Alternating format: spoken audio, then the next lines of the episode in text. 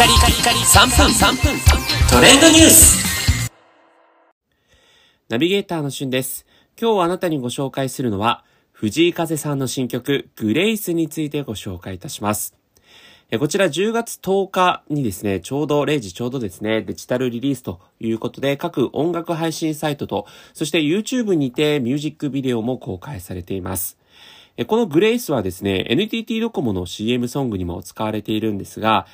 風フィルムズドコモフューチャープロジェクトという、小学生から大学生までがオリジナルのショートフィルムを制作するプロジェクトのタイアップソングとして、えー藤井風さんが、まあ、書き下ろした一曲になってるんですね。藤井風さんのメッセージとして、何かに挑戦したい意志を持っていても、きっかけや手段がなく、一歩を踏み出せずにいる学生が、制限なく自らの可能性に挑戦できるように後押ししたいという思いから、ま、立ち上げた、えプロジェクトということで、あの、実際にね、そのグレイスがタイアップのあの、CM ソングとしても使われてるんですが、えー藤井風さん自身が出演されてね、その学生さんの思いを聞いている、えーショートフィルムをね、ご覧になっている、そんな模様も CM として、ウェブ CM 等々をはじめとしてオンエアされています。えーそしてミュージックビデオの方はですね、これロケ地、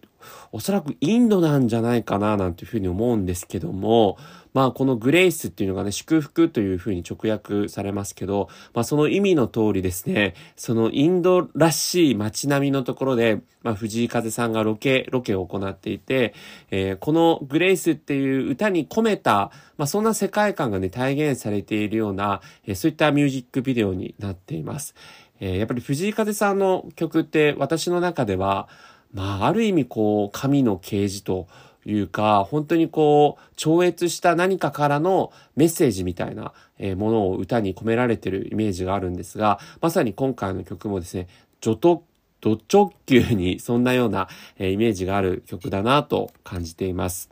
え歌詞の中にですね、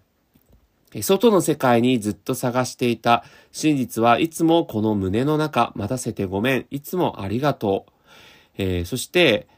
えー私に出会えてですね、私に会えてよかった。私ですね。失礼しました。私に会えてよかったという、そういった歌詞がね、あるんですけど、